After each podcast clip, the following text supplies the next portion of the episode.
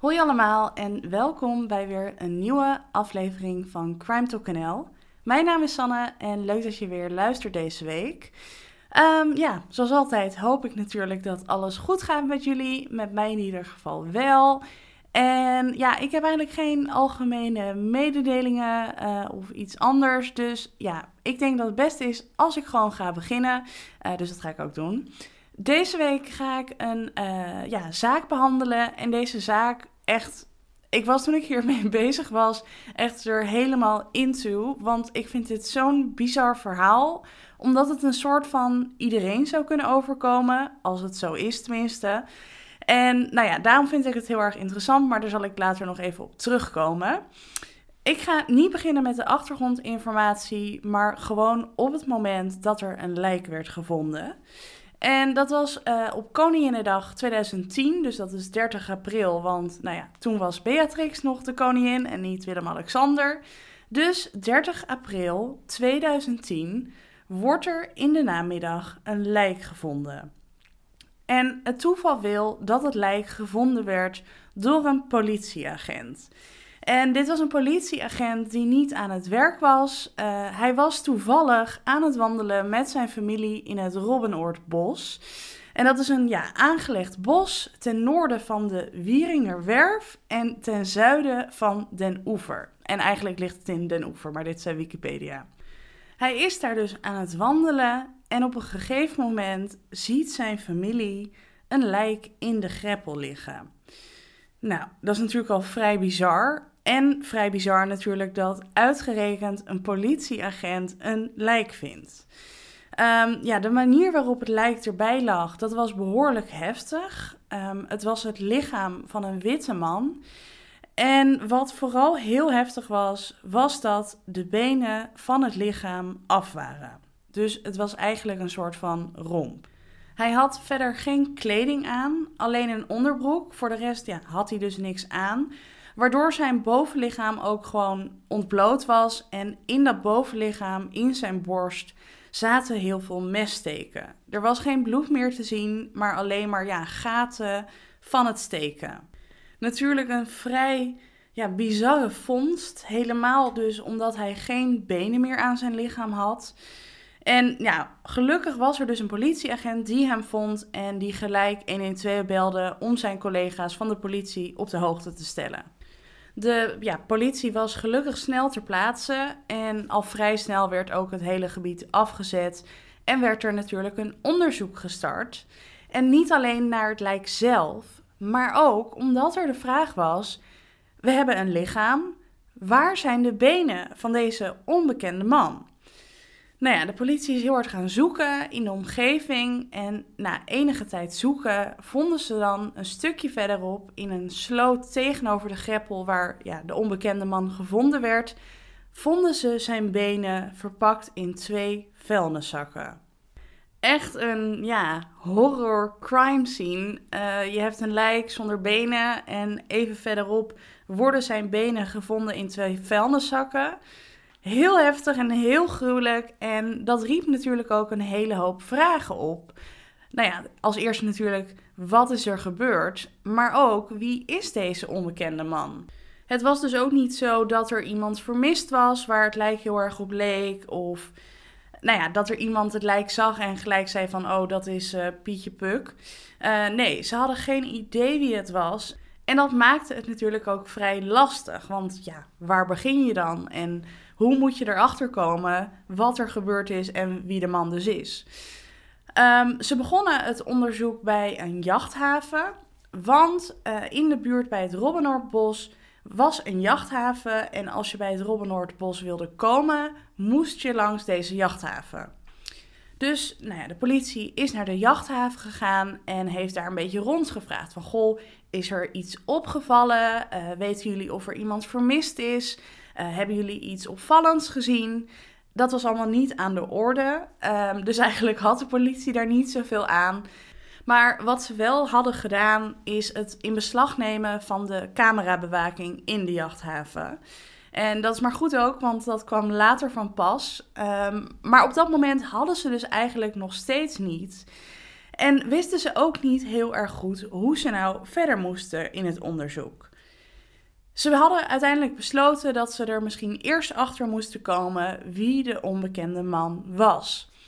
En nou ja, daarin zijn dan een paar opties. Uh, een van de opties die ze overwogen was een foto laten zien op tv. En ze zouden dan natuurlijk niet zijn gehele uh, lijk laten zien, want dat zou veel te heftig zijn voor op tv. Maar ze zouden dan bijvoorbeeld een foto maken van zijn gezicht en die uitzenden op een programma zoals bijvoorbeeld Opsporing Verzocht. Maar dat is natuurlijk een vrij ingrijpende keuze, omdat je dan ja, mensen wel blootstelt aan een lijk. Dus wat ze deden, ze kozen er eerst voor om een foto van het lichaam van de onbekende man op het netwerk van de politie te zetten. In de hoop dat er een agent was die zou zeggen: Oh, dat is, nou ja, Pietje Puk uit daar en daar. Ehm, en dat was ook zo. Want er was namelijk een agent uit Beverwijk die zei: hey, die man die ken ik wel. Dat is namelijk Gerard Zonneveld. Nou, dat was natuurlijk een hele doorbraak, want ineens wisten ze wel wie de persoon achter het lijk was. En dat was dus nogmaals Gerard Zonneveld. En Gerard Zonneveld, dat was best wel een uh, opvallend, markant persoon uit de omgeving van Beverwijk. Um, Gerard was altijd eigenlijk heel erg vrolijk, had geen kwaad in de zin en heel veel mensen in Beverwijk kenden hem ook. Um, hij was in 2010 55 jaar oud en hij woonde in een pension. Uh, het was een heel klein kamertje wat hij daar huurde. Het was echt een ja, ruimte waar ruimte was voor een eenpersoonsbed en een kast. En dat was het dan ook gelijk. Dus het was niet echt een uh, ja, ruime ruimte waar hij woonde. Maar misschien maakte Gerard dat ook niet zoveel uit. Want Gerard was voornamelijk altijd op straat te vinden. En misschien is dat ook wel de reden waarom er in deze zaak veel wordt geschreven, gesproken over de moord op de zwerver. Want Gerard die was altijd op straat, die was altijd ja, op de straten van Beverwijk te vinden. Um, het schijnt ook dat hij altijd aan het dansen was. Hij danste door Beverwijk. En daardoor was hij dus natuurlijk ook een vrij opvallend persoon in de omgeving. Maar omdat hij dus de hele dag buiten was, ja, noemden mensen hem vaak een zwerver. Maar in werkelijkheid was het dus niet waar, want hij had gewoon onderdak. Um, daarentegen had Gerard niet altijd zo geleefd. Uh, hij was namelijk voorheen een succesvol boekhouder geweest met een gezin. Maar Gerard begon steeds meer te drinken en uiteindelijk dronk hij zoveel dat hij zijn baan verloor en ook zijn huwelijk stuk ging. Dus dat was een beetje zo'n verhaal waarbij iemand echt, nou ja, eerst een gewoon leven leidt, door bepaalde omstandigheden gaat drinken en ja, dat hij vervolgens aan lager wal raakt. Um, dat was dus ook het geval van Gerard. Maar dat betekende dus nogmaals niet dat hij een ja, vervelend persoon was. Nee, hij was vrijwel altijd vrolijk. Uh, ja, viel mensen niet lastig. Uh, het was gewoon geen naar en agressief persoon of zo.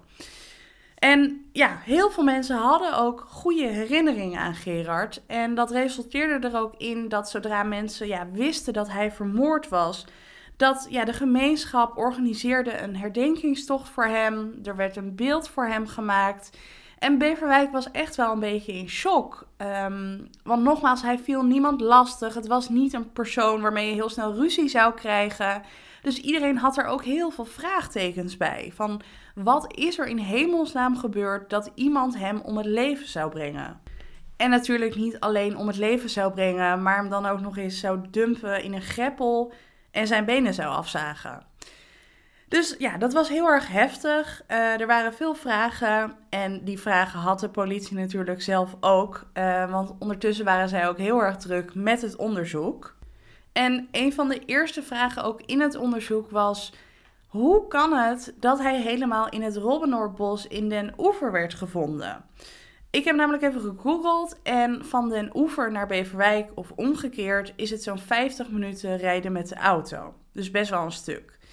Gerard had geen fiets, geen scooter, nou ja, geen auto, geen step. Hij had alleen zijn benen. Dus dat zou betekenen dat als hij daar zelf heen was gegaan, dat hij super lang had moeten lopen. Dus dat was niet heel erg voor de hand liggend dat hij daar zelf heen was gegaan en helemaal in combinatie met het feit dat hij eigenlijk altijd binnen Beverwijk bleef. Dus dat was iets wat al veel vraagtekens opriep. De politie heeft toen een tijdlijn gemaakt van hoe de dag was verlopen voor Gerard. En ze kwamen erachter dat um, hij in de middag nog lege flessen heeft ingereld bij de supermarkt in Beverwijk.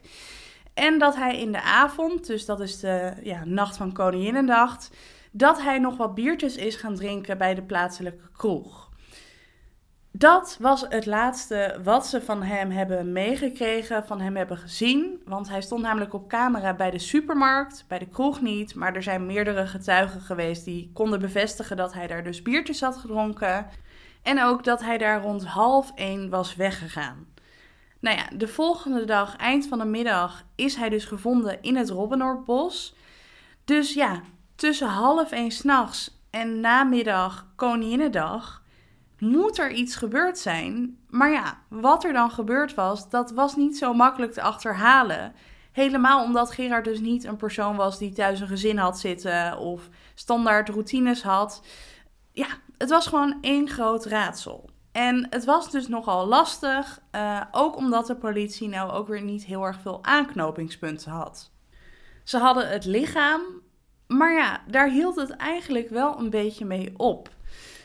Maar gelukkig, soort van gelukkig dan, hadden ze wel de benen van Gerard, die dus in die twee vuilniszakken zat. Dus de politie is toen aan de slag gegaan met die vuilniszakken. Want die moesten natuurlijk ergens vandaan komen. En nou ja, dat zou misschien wel kunnen leiden naar een volgende aanwijzing. De politie heeft toen het merk van de vuilniszakken benaderd. Dat was het merk Simple Human. En uh, het merk kon vertellen dat de specifieke vuilniszakken waarin zijn benen zaten afkomstig waren uit een speciale lijn. Niet een limited edition of zo, maar het was niet de standaard vuilniszak die ze produceerden of overal verkochten. Dus de politie is toen weer op zoek gegaan naar winkels die deze specifieke zakken van die speciale lijn verkochten. En in Beverwijk was toevallig een groothandel die het merk verkocht, maar ook die speciale lijn met zakken. Dus dat was natuurlijk al vrij ja, opvallend. Maar niet iets waar je gelijk iets mee kunt. Uh, het was niet dat iemand achter de zei van... nou, uh, deze persoon heeft deze zakken gekocht... en die zag er wel uit alsof hij daar benen in zou stoppen. Nee. Het enige wat de politie op dat moment kon doen... was de gegevens opvragen van alle mensen die die zakken hadden gekocht. Maar meer dan dat was het op dat moment nog niet. Um, maar nog steeds, de politie had niet heel veel meer aanknopingspunten dan die zak. Dus daar zijn ze toen op verder geborduurd en toen hebben ze best wel iets interessants gedaan. Want de politie had namelijk besloten dat ze van iedereen in Beverwijk het vuilnis in beslag gingen nemen. Dus van elk gezin, van elke inwoner werd uh, ja, het vuilnis in beslag genomen. Dat werd verzameld en werd gewoon uitgepakt. En overal werd gekeken of er wat interessants bij zat. En natuurlijk ook om te kijken of er mensen waren in Beverwijk die die specifieke vuilniszakken gebruikten. Dus de politie heeft alle vuilniszakken uitgepluist. Uh, ze waren eigenlijk voornamelijk gewoon op zoek naar aanwijzingen. Of dat nou was uh, bloed, uh, nou ja, een moordwapen, sporen van Gerard. Ehm, echt, het maakte niet uit als het maar een aanwijzing was. Helaas, um, die waren er niet. Er waren geen ja, opvallende dingen in het vuilnis te vinden. Uh, maar ik wil het toch even vertellen, omdat ik dit zo'n interessante manier van onderzoeken vond. Um, ik vind het echt geniaal bedacht. Wel vrij ingrijpend en een gore klus natuurlijk. Maar dat hebben ze dus wel gedaan, maar daar kwam dus helaas nog niets uit. En dat was natuurlijk wel weer een teleurstelling, uh, want het verliep allemaal niet zo vlot. Er waren dus weinig aanknopingspunten en daardoor werden er allerlei dingen uit de kast gehaald door de politie. Um, er werd aandacht besteed aan de zaak in het programma Opsporing Verzocht. Um, er is een politieagent geweest die een soort van undercover als zwerver ging infiltreren bij andere zwervers in Beverwijk. In de hoop dat zij iets nuttigs zouden vertellen. Um, er kwam nog een tip binnen dat de politie bij een bepaald café moest zijn, want daar zouden ze weten wat er zou zijn gebeurd. Uh, nou, daar is de politie ook heel erg lang mee bezig geweest, maar dat liep ook weer op niets uit. Dus ja, er gingen enorm veel uren in het onderzoek zitten. Ze hebben van alles geprobeerd. Maar er kwam maar geen doorbraak. En dat was dus heel lastig, want nogmaals, ze hadden alleen het lichaam waar geen echte aanwijzingen uit op waren te maken. En ze hadden de vuilniszakken, maar daar was ook nog niet echt concrete informatie over. In de zin van dat is afkomstig van die en die. Dus het was echt een lastig onderzoek en ze kwamen gewoon niet zoveel verder. Totdat er een politieagent was die voor een doorbraak zorgde. Deze politieagent, ja, die was ook helemaal, nou ja, into de zaak. Die kon het niet loslaten en bijna uit wanhoop was hij maar nog een keertje gaan kijken naar de telefoongegevens. Dus hij was gaan kijken naar de zendmasten in Den Oever en de zendmasten in Beverwijk. En bij het kijken naar deze zendmasten viel hem iets op. Er was namelijk een telefoon een telefoonnummer van ene Stefanie uit Beverwijk, die zowel in Beverwijk was geweest, maar ook in Den Oever. En dat viel best wel op, want nou ja, als je dan precies in die tijd daar bent geweest ehm, en je komt uit Beverwijk, dat kan bijna geen toeval zijn. Dus de politie is toen onderzoek gaan doen naar Stefanie. Stephanie was toen 23 jaar en zij was getrouwd met de 31-jarige Marius. Althans, de ene bron zegt vriend, de andere zegt getrouwd, maar ze hebben dezelfde achterletter, om het zo maar te zeggen. Dus nou ja, ik hou even aan dat ze getrouwd zijn. En Marius die had een eigen bedrijf. En bij dat bedrijf zaten ook bedrijfsbussen. En je kan je waarschijnlijk nog herinneren dat ik in het begin vertelde dat het onderzoek eigenlijk begon bij de jachthaven. En de politie had daar dus die camerabeelden in beslag genomen. Nou, die zijn ze dus gaan bekijken. En je raadt het niet, ofwel, maar op de beelden van de jachthaven was te zien dat er een bedrijfsbus reed die heel erg leek op de bedrijfsbus van Marius. Dus dat was al best wel toevallig. Tegelijkertijd, de ouders van Marius, die hadden een boot bij de jachthaven. Dus hij zou daar ook om andere redenen kunnen zijn. Maar het was natuurlijk wel opvallend dat hij uitgerekend daar op Koninginnedag was. Um, in combinatie met de telefoon van Stephanie. Dus dat was al best wel verdacht. De politie is toen weer meer onderzoek gaan doen. Of ze hebben eigenlijk eerder gegevens erbij gepakt die ze al hadden. Want ze hadden natuurlijk ook bij de groothandel alle contactgegevens van mensen die die vuilniszakken hadden gekocht. En wat denk je? Marius zat ertussen. Die had bij die groothandel die specifieke zakken gekocht. Dus dat was eigenlijk een dubbele red flag. Um, maar een probleempje. Het was nog niet genoeg om hem officieel verdacht te maken, net als Stephanie. Dus de politie moest met meer komen en daarom bedachten ze echt een best wel heel cool plan. Ze hadden namelijk bedacht dat er een manier moest zijn waarop Stephanie en Marius samen waren en dat ze moesten gaan praten over wat er eventueel gebeurd zou kunnen zijn. Want de politie had dus echt wel sterk het vermoeden dat zij er echt iets te maken mee hadden. Dus wat hadden ze bedacht? De politie die ging doen alsof Stephanie en Marius een prijs hadden gewonnen waarbij ze gratis uit eten konden. En als ze dan onderweg waren naar het restaurant, zouden ze gebeld worden door de politie. En dan zou de politie zeggen: Hallo met de politie. Ehm, jullie moeten je maandag melden op het politiebureau in verband met de moord op Gerard Zonneveld.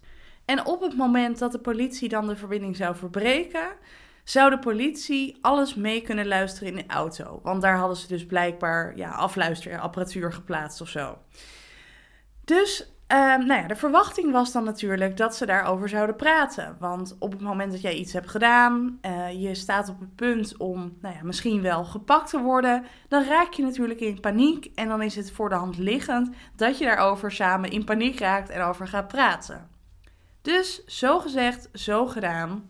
De politie belde naar Stephanie en ze vertelde haar het goede nieuws dat ze dus een prijs had gewonnen en dat ze samen met haar man uit eten mocht. In Schagen in een superleuk restaurant.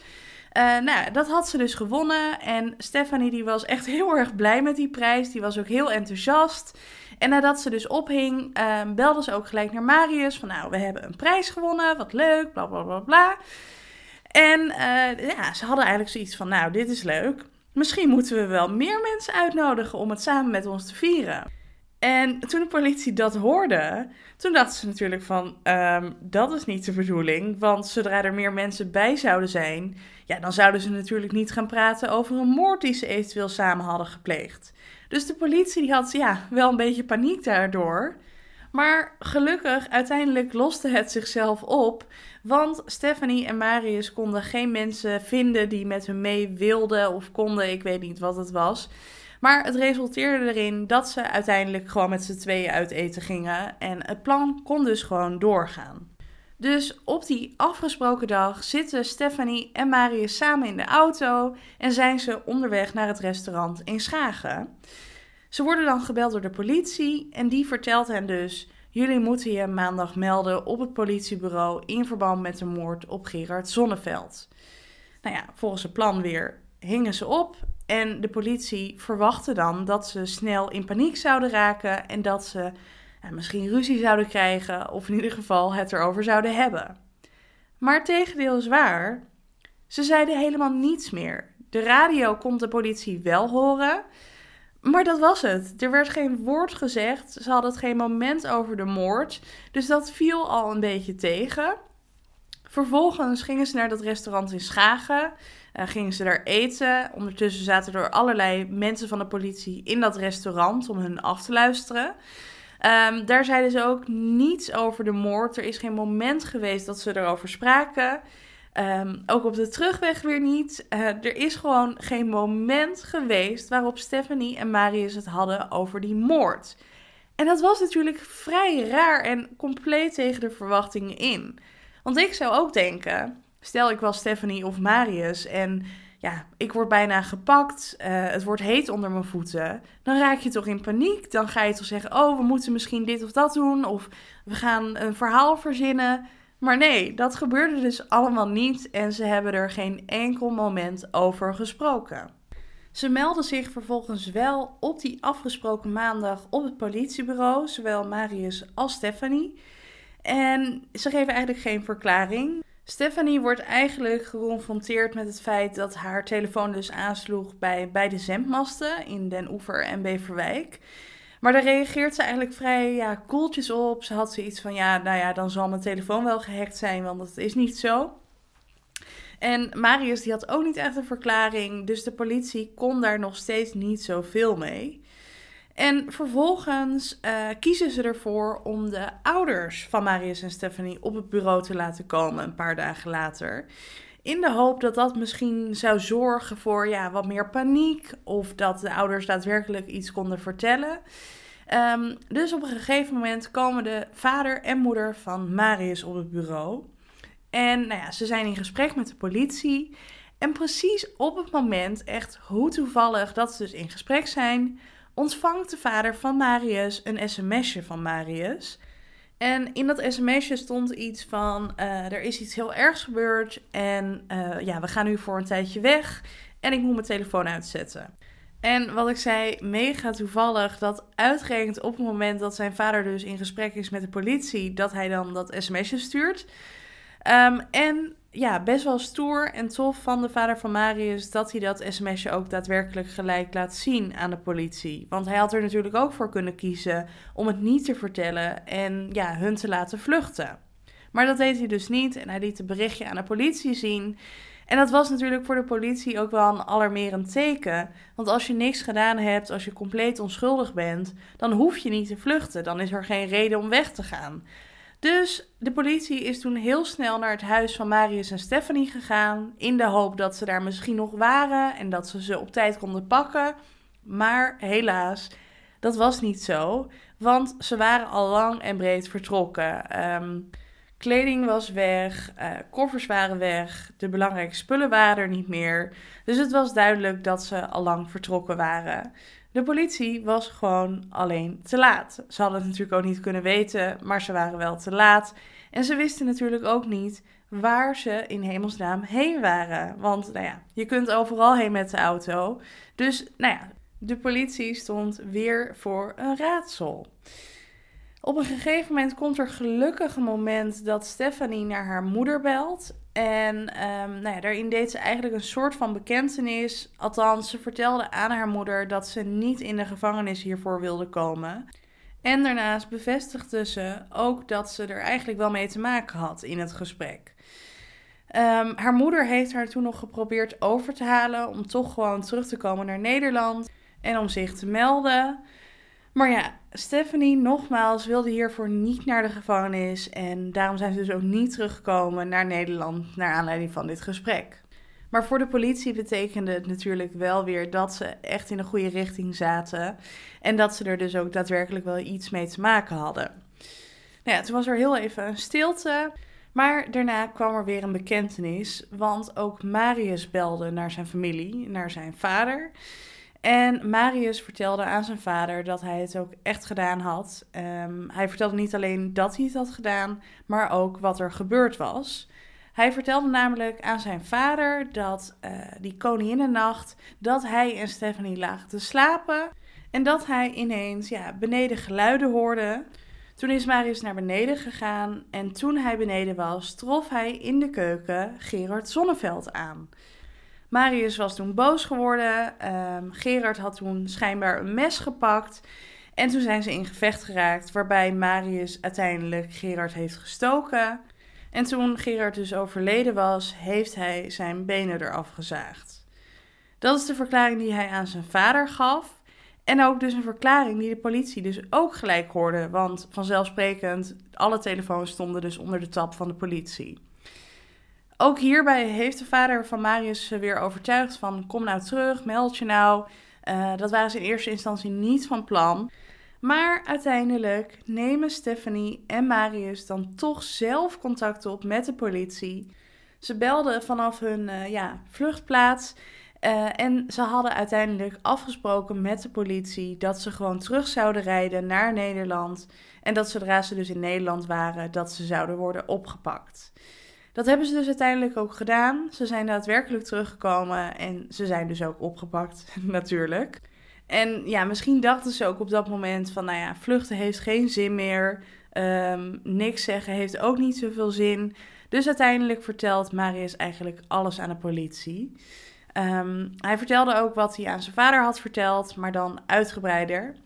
Um, nou ja, ze waren dus die avond op stap geweest, Marius en Stephanie. Ze hadden veel gedronken en uiteindelijk waren ze gaan slapen. En toen ze dus aan het slapen waren, hoorde Marius beneden gestommel. Dus hij is naar beneden gegaan en daar in de keuken trof hij dus inderdaad Gerard aan. Marius die was heel erg kwaad dat uh, Gerard gewoon in hun huis stond. Dus hij heeft hem toen twee trappen gegeven, waarop vervolgens Gerard een mes heeft gepakt en Marius wilde steken. Nou ja, ze zijn toen in een worsteling geraakt. Marius heeft toen zelf ook een mes gepakt en die is begonnen met insteken op Gerard. En op een gegeven moment dacht hij dus dat Gerard overleden was. En hij heeft toen het lichaam van Gerard naar hun badkamer gesleept. Ook in de veronderstelling dat Gerard dus dood was. Maar op het moment dat hij Gerard in de badkamer neerzette, zou Gerard zijn been hebben gegrepen, waardoor Marius nog vaker op Gerard heeft ingestoken, net zolang tot hij echt ja, heel erg dood was. Um, hij is toen naar Stephanie gegaan en heeft toen haar om hulp gevraagd van ja, ik heb iemand vermoord, jij moet me helpen om het lichaam weg te maken. Dus Stephanie is toen komen helpen, maar het lichaam van Gerard was heel zwaar. Ze konden dat niet makkelijk tillen. Dus Marius zag toen op de wasmachine in de badkamer een zaag liggen. Wat ik ook best wel vreemd vind, want ik weet niet of jullie een zaag in de badkamer hebben. Ik niet. Uh, maar toen ze die zaag zagen, ja, heeft Marius dus de benen afgezaagd van Gerard en ze in vuilniszakken gestopt, zodat zijn lichaam minder zwaar was om te tillen. Um, ze hebben toen zijn benen en zijn lichaam in de bestelbus geladen en ze zijn toen gaan rijden. Stephanie was degene die reed en eigenlijk was het plan om zijn lichaam te dumpen bij de afsluitdijk. Maar toen ze er kwamen, concludeerden ze eigenlijk dat het daar te druk was en dat het dus zou opvallen als ze opeens iets zouden dumpen. Dus ze besloten om naar het Robbenoordbos te rijden en om Gerard daar te dumpen.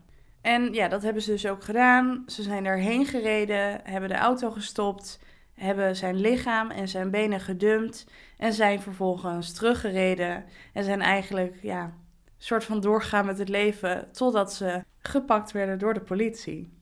En uh, de politie heeft het verhaal van Marius en Stephanie eigenlijk nooit echt geloofd. Zij denken dat er ja, misschien wel iets anders heeft afgespeeld. Juist omdat Gerard bekend stond als een vrolijke man die geen mensen lastig viel en ook zeker niet agressief was. Dus het is dan een vreemd verhaal dat hij random opeens midden in de nacht bij iemand in huis staat.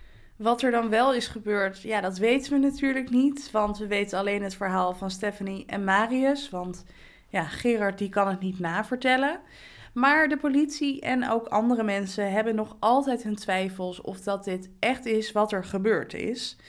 Ehm, verder was er ook nog iets opvallend. Uh, er is natuurlijk ook onderzoek gedaan in de woning van Stephanie en Marius. En ze zouden dus het lichaam van Gerard in de badkamer hebben gehad en daar ook de benen hebben afgezaagd. En wat nou zo opvallend is, is dat er geen enkel spoor van bloed in de badkamer is gevonden. En nou, het is natuurlijk niet dat de politie even snel met een zaklampje kijkt en zegt: Oh nee, ik zie geen rood, dus hier is niks gebeurd. Nee, er is echt forensisch onderzoek gedaan en er kwam helemaal geen spoor uit. Dus ja, of ze kunnen supergoed schoonmaken, of ze kunnen een heel goed verhaal verzinnen. Wat in ieder geval wel vaststaat, is dat Marius degene is geweest die Gerard om het leven heeft gebracht. En dat Stefanie degene is geweest die heeft geholpen met het ja, wegmaken van het lijk. En daarom moesten ze natuurlijk ook berecht worden. Tegen Marius werd er een celstraf van 18 jaar geëist uh, voor moord met voorbedachte raden. En tegen Stefanie werd 14 maanden geëist voor het wegmaken van een lijk. Um, de rechtbank vond moord met voorbedachte raden niet te bewijzen, dus het werd doodslag voor Marius. En hij kreeg in eerste instantie 10 jaar cel, maar in hoger beroep werd dat verlaagd naar 9 jaar cel en 6 maanden. Stephanie daarentegen, die kwam er beter vanaf. Uh, die kreeg een taakstraf van 240 uur. En ja, ik vind dat wel weinig uh, voor uh, het helpen met het verbergen van een lichaam. Want je zou natuurlijk ook kunnen zeggen, als je Stephanie was, dan had je natuurlijk ook gewoon tegen Marius kunnen zeggen van, oké, dit is gebeurd, we bellen nu de politie. Dat heeft ze dus niet gedaan en uiteindelijk heeft ze dus 240 uur taakstraf gekregen. En dan is ze er dus best wel oké mee weggekomen. Maar goed, uh, ik zei in het begin van, ik kom hier straks nog even op terug. Want dit verhaal triggert me zo erg. Omdat ik vraag best wel regelmatig, en ik zal niet de enige zijn, aan mensen in mijn omgeving van... Oké, stel nou dat ik iemand vermoord en ik bel jou op van... Oké, ik heb iemand vermoord. Zou jij mij dan helpen met het wegmaken van het lichaam? Ja, ik vind dat gewoon heel erg interessant om over na te denken en te horen wat anderen in zo'n situatie zouden doen. De ene zegt inderdaad gelijk van, uh, ja, natuurlijk zou ik je helpen. En de ander zegt van, nee, ik zou je overtuigen om naar de politie te gaan of ik zou je helemaal niet helpen. Um, maar ik vind dat dus zo interessant om over na te denken van, ja, zou jij dat doen voor je partner of voor je vriend of je vriendin of je ouders, wie dan ook? Um, je weet natuurlijk ook helemaal niet hoe je handelt in zo'n situatie. Maar ik vind dat dus wel heel erg interessant om over na te denken.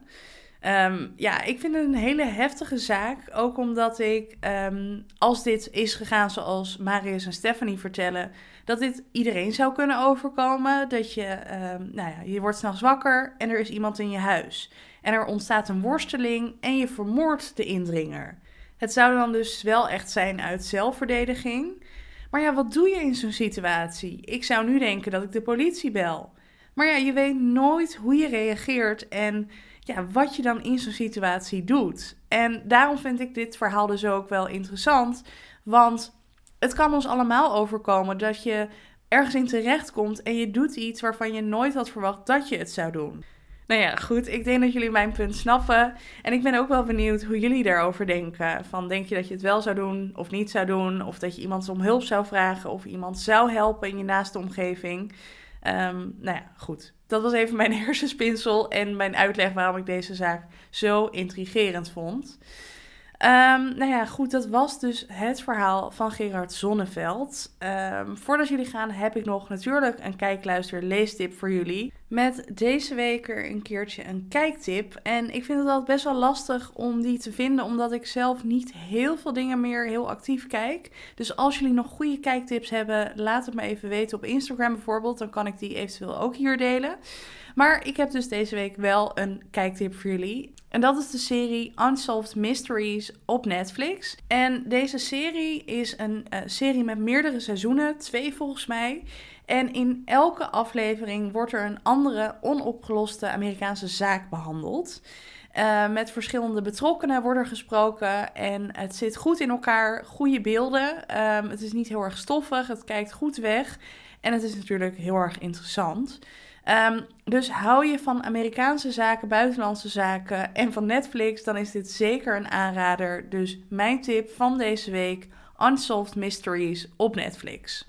En ja, dan zijn we nu beland bij het einde van de podcast. Voordat ik het vergeet, volgende week ga ik er een week tussenuit. Dus dan komt er geen podcast online. Uh, die week daarna gewoon wel weer. Dus ik kom gewoon weer terug. Uh, ik ga er alleen even een weekje tussenuit. Voor nu wil ik jullie heel erg bedanken voor het luisteren deze week.